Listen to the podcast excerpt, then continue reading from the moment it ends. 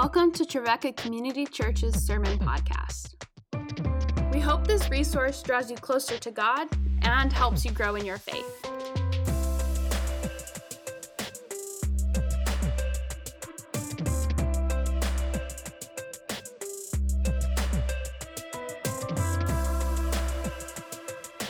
This Sunday, Pastor Shawna continued our current sermon series, Starting Over, with a message from the book of Nehemiah.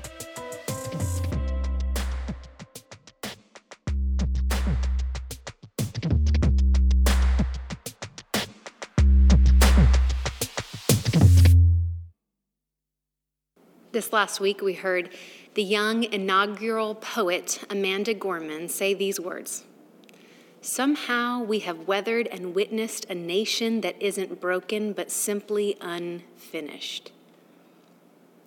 Unfinished construction project. I don't think that's just the story of America. I think that's the story of the people of God, an unfinished construction project. I think this is what we see in the book of Nehemiah. Here we are at the end of chapter six, the beginning of chapter seven. And for all this time, the community has been working side by side, shoulder to shoulder, men, women, and children, all pulling their weight in this huge collaborative effort to rebuild the wall of Jerusalem. And they do it with no slave labor like the Egyptians built their pyramids, no company of highly trained and skilled builders. I mean, these are just average, ordinary people. They are farmers and mothers and bakers and brothers working on a wall with every spare minute that they have, whenever they had a chance to lay another brick, and they finish in just 52 days, which is incredible. In fact, it's almost unbelievable. No one thought that they could do it. Their neighbors are astounded, and clearly, God's hand had to be upon them. Don't you think this is why God chooses the people that God chooses? I mean, God always seems to choose the least likely candidates for greatness, always picking David over Goliath. And so when God anoints and uses these ill equipped and underestimated people, well, it becomes clear who it is that's bringing the power and provision. Just 52 days. The wall is complete and they hang the city gate. And, and immediately, like as soon as the gate is up, they appoint gatekeepers and singers, musicians, Levites, and they make this wall official. I mean, this is it's inauguration day for the new wall of Jerusalem. Business is opening. It's the grand opening.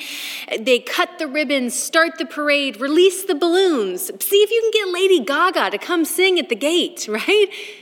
It's a big day. It's a big deal, and they are celebrating. But the very last verse of this passage reminds us about just the state that the city is in. After they hang the gates and they get the gatekeepers and the singers and everyone in place, in chapter 7, verse 4, it says, The city was wide and large, but the people within it were few, and no houses had been built.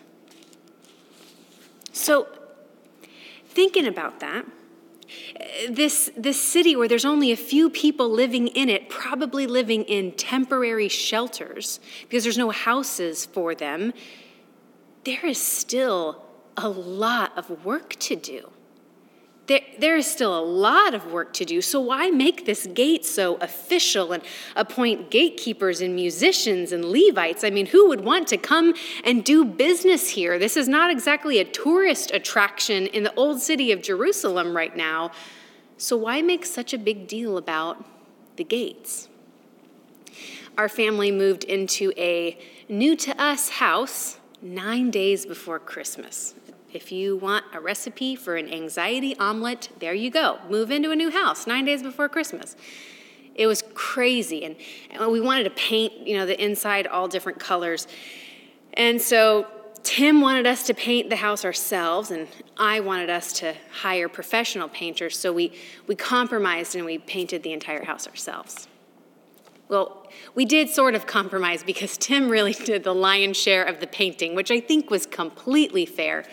His mom and sister were staying with us through the holidays, and so they helped a ton. We could not have done it without them. But it was still so much painting. Felt like we were just living in this unfinished project, uh, rollers and cans everywhere, all over the house. It was crazy. So much painting. So we, we decided, we picked this one patch on one of the walls that when we had finished, we were going to leave that patch unpainted. And when we'd finished everything else, we would come back to this patch.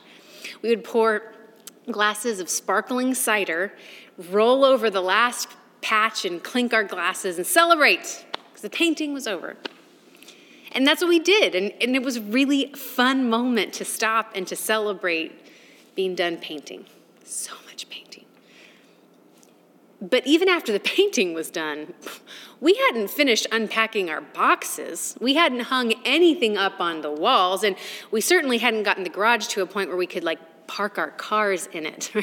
there was still a lot of work to do, but man, we needed to stop and celebrate.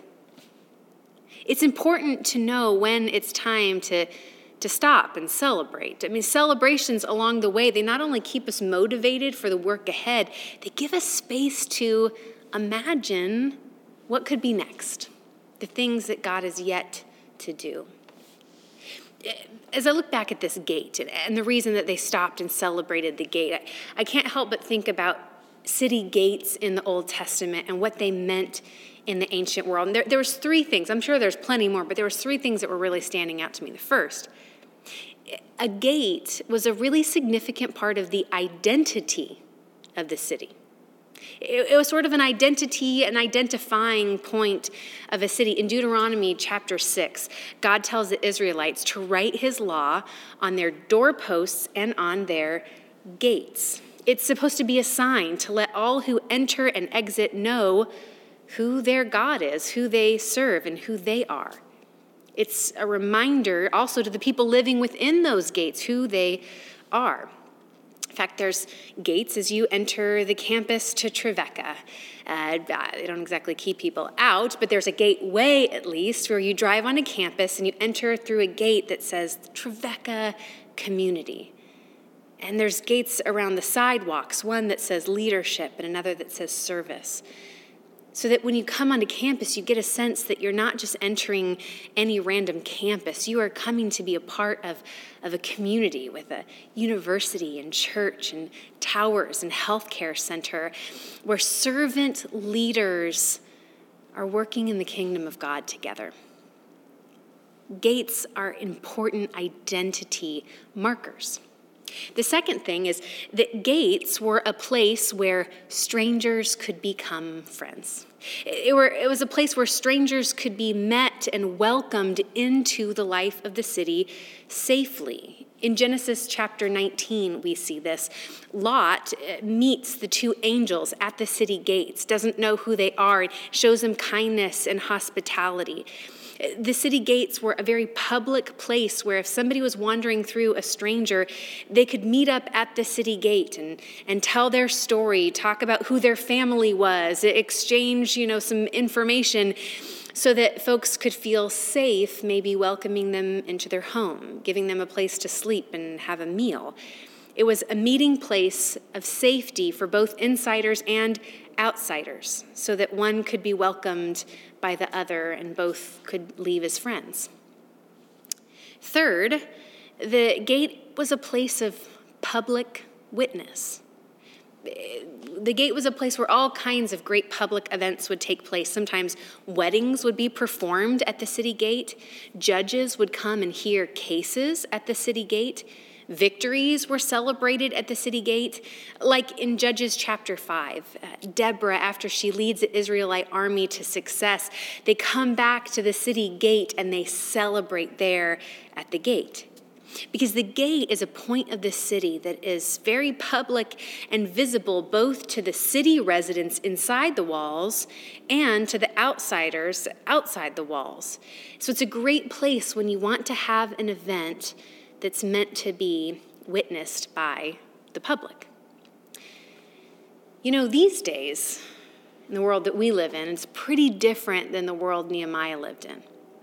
We don't really have spaces like that anymore. We don't really have a place where a new carpet salesman can pull up to town hall and be met by Sheriff Andy Taylor, who will smile at him and get his story before he's allowed to go knock door to door. No, in fact, a lot of that work these days has really moved online. Social media is where you can go to make statements about your identity, let people know who you are, what you believe in, and what you reject strangers meeting strangers. Well, I mean, that happens on Match.com, right? Or in some affinity chat group that you might be a part of. And public witness these days, well, I mean, public witness can only get really public, really go viral when you create the right meme to go with it. Online seems to be our new city gate, if you will. Only these spaces, these online spaces, are very individualistic and, and very isolating.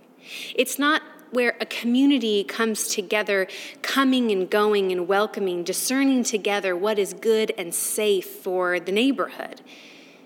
I mean, we have malware software for that, right?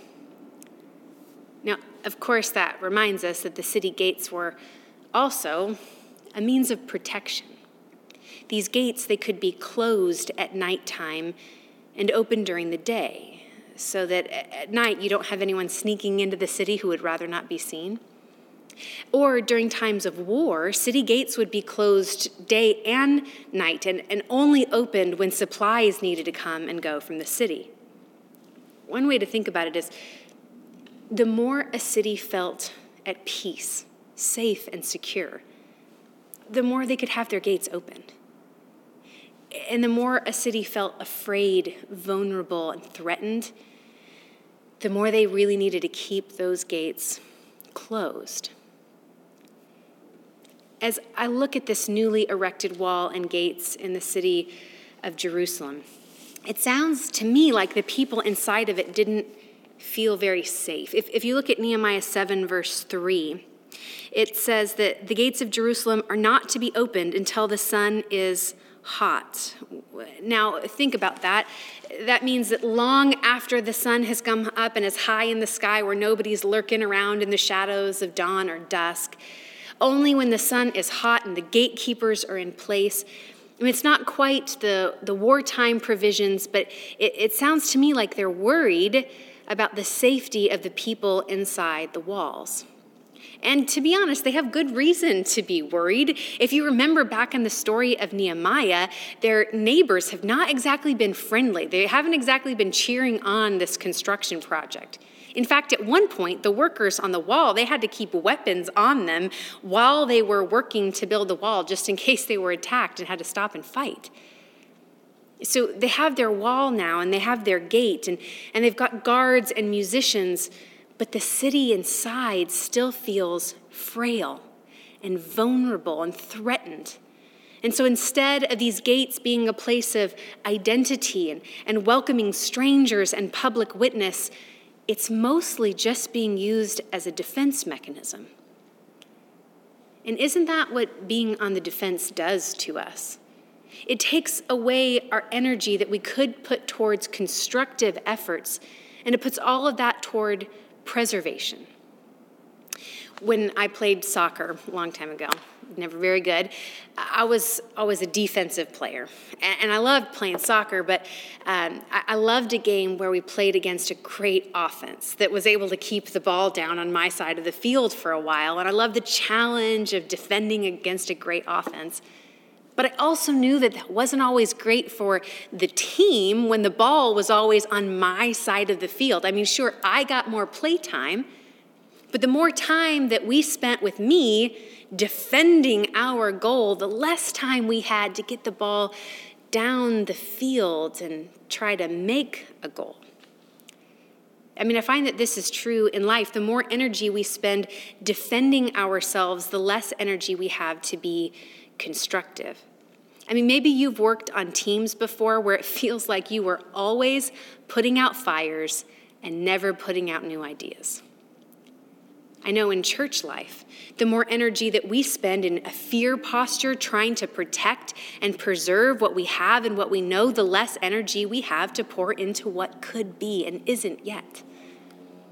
Perhaps that's why in the book of Revelation, chapter 21, John is describing this vision that God is giving him about the end of time when all of God's enemies will be defeated and will be no more when Jesus will come back as the one who is and was and is to come, the Lamb who sits on the throne forever and ever.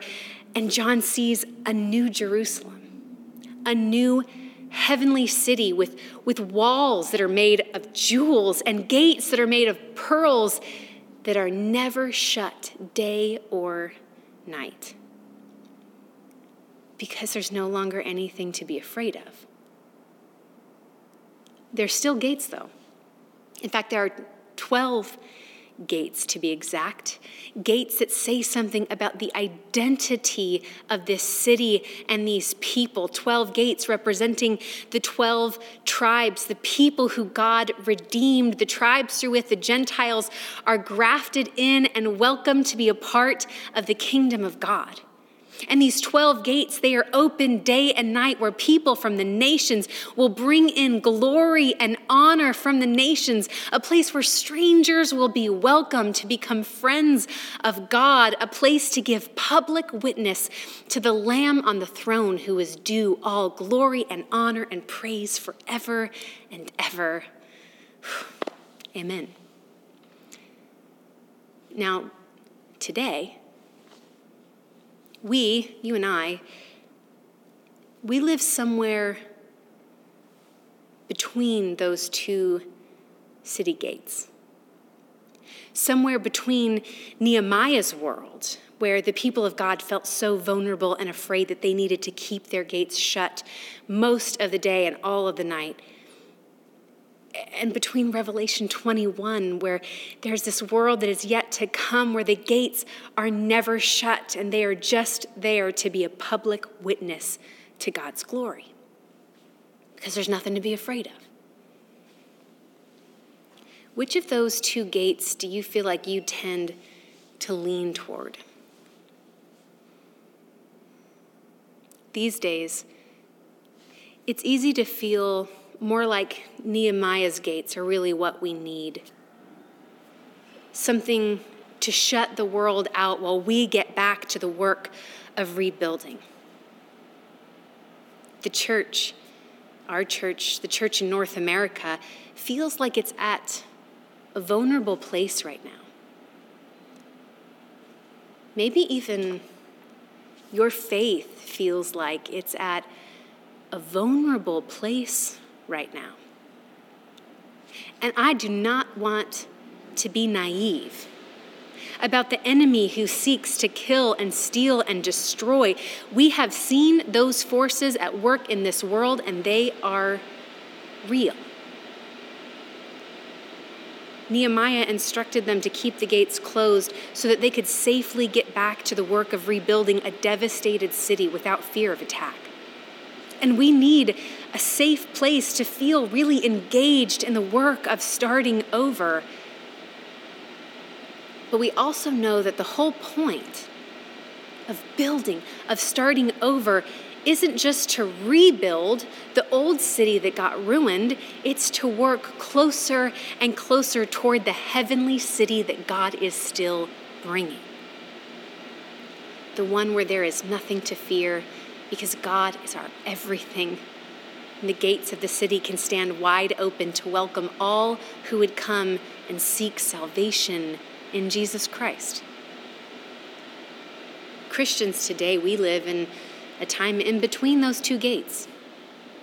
Not sure how much we ought to keep the world shut out and how much we ought to let the world in not sure how much energy we ought to be putting into defense and safety, and how much energy we ought to pour into dreams that are not yet realized.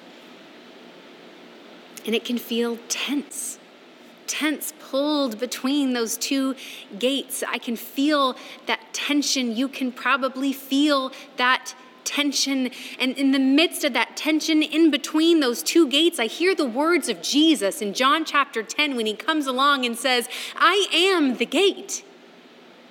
I am the gate for the sheep, and all who will enter by me will be saved and will come in and go out and find pasture.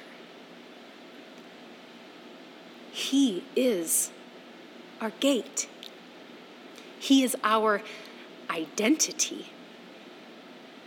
And his wounds are the, the open place where strangers get welcomed in to the kingdom of God. And his life, death, and resurrection is our public witness. And so if you are feeling exhausted today, exhausted from pouring all of your energy into protection and defense, can I invite you to let Jesus be your gate? Who will keep you safe from the enemy who seeks to kill and steal and destroy. When Jesus is our gate, we don't have to spend nearly as much energy in gatekeeping. So let Him lead you out into green pastures and, and welcome, welcome you in for safekeeping so that you can find rest in His presence. We are an unfinished construction project. There's so much work still to do. So much work. And we're slowly starting to see what's maybe on the other side of this pandemic. Slowly starting to see people be vaccinated and infection rates go down slowly, so slowly. There's still so much work. And it's not just work of trying to rebuild what was, but working toward what will be in God's new heavenly city. And we won't ever be finished with this construction project this side of heaven, right? So it's important. It's important to stop and celebrate along the way. Celebrate when the gates go up. Celebrate when you get a vaccine shot. Celebrate when COVID rates fall low enough for long term care facilities to open up to visitors, for schools to reopen, Celebrate that we made it to January 24th, 2021, for goodness sake. Celebrate that Jesus is our gate and in him we have nothing to fear. Celebrate that Jesus is our identity. He is our welcome and he is our witness. Celebrate because in Jesus Christ, even though we have a long way to go and a lot of work to do, we have been given reason to rejoice today.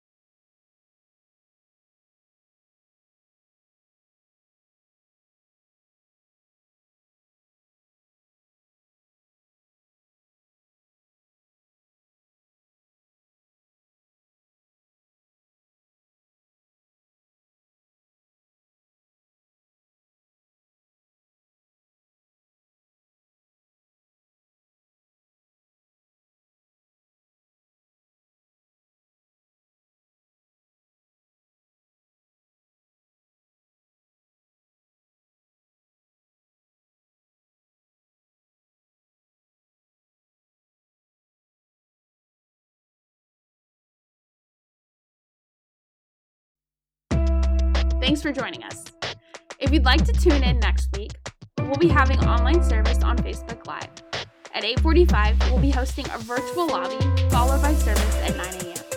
Head over to our website for updated information on worship gatherings as well as weekly resources. Thanks again for joining us. We hope to see you next week.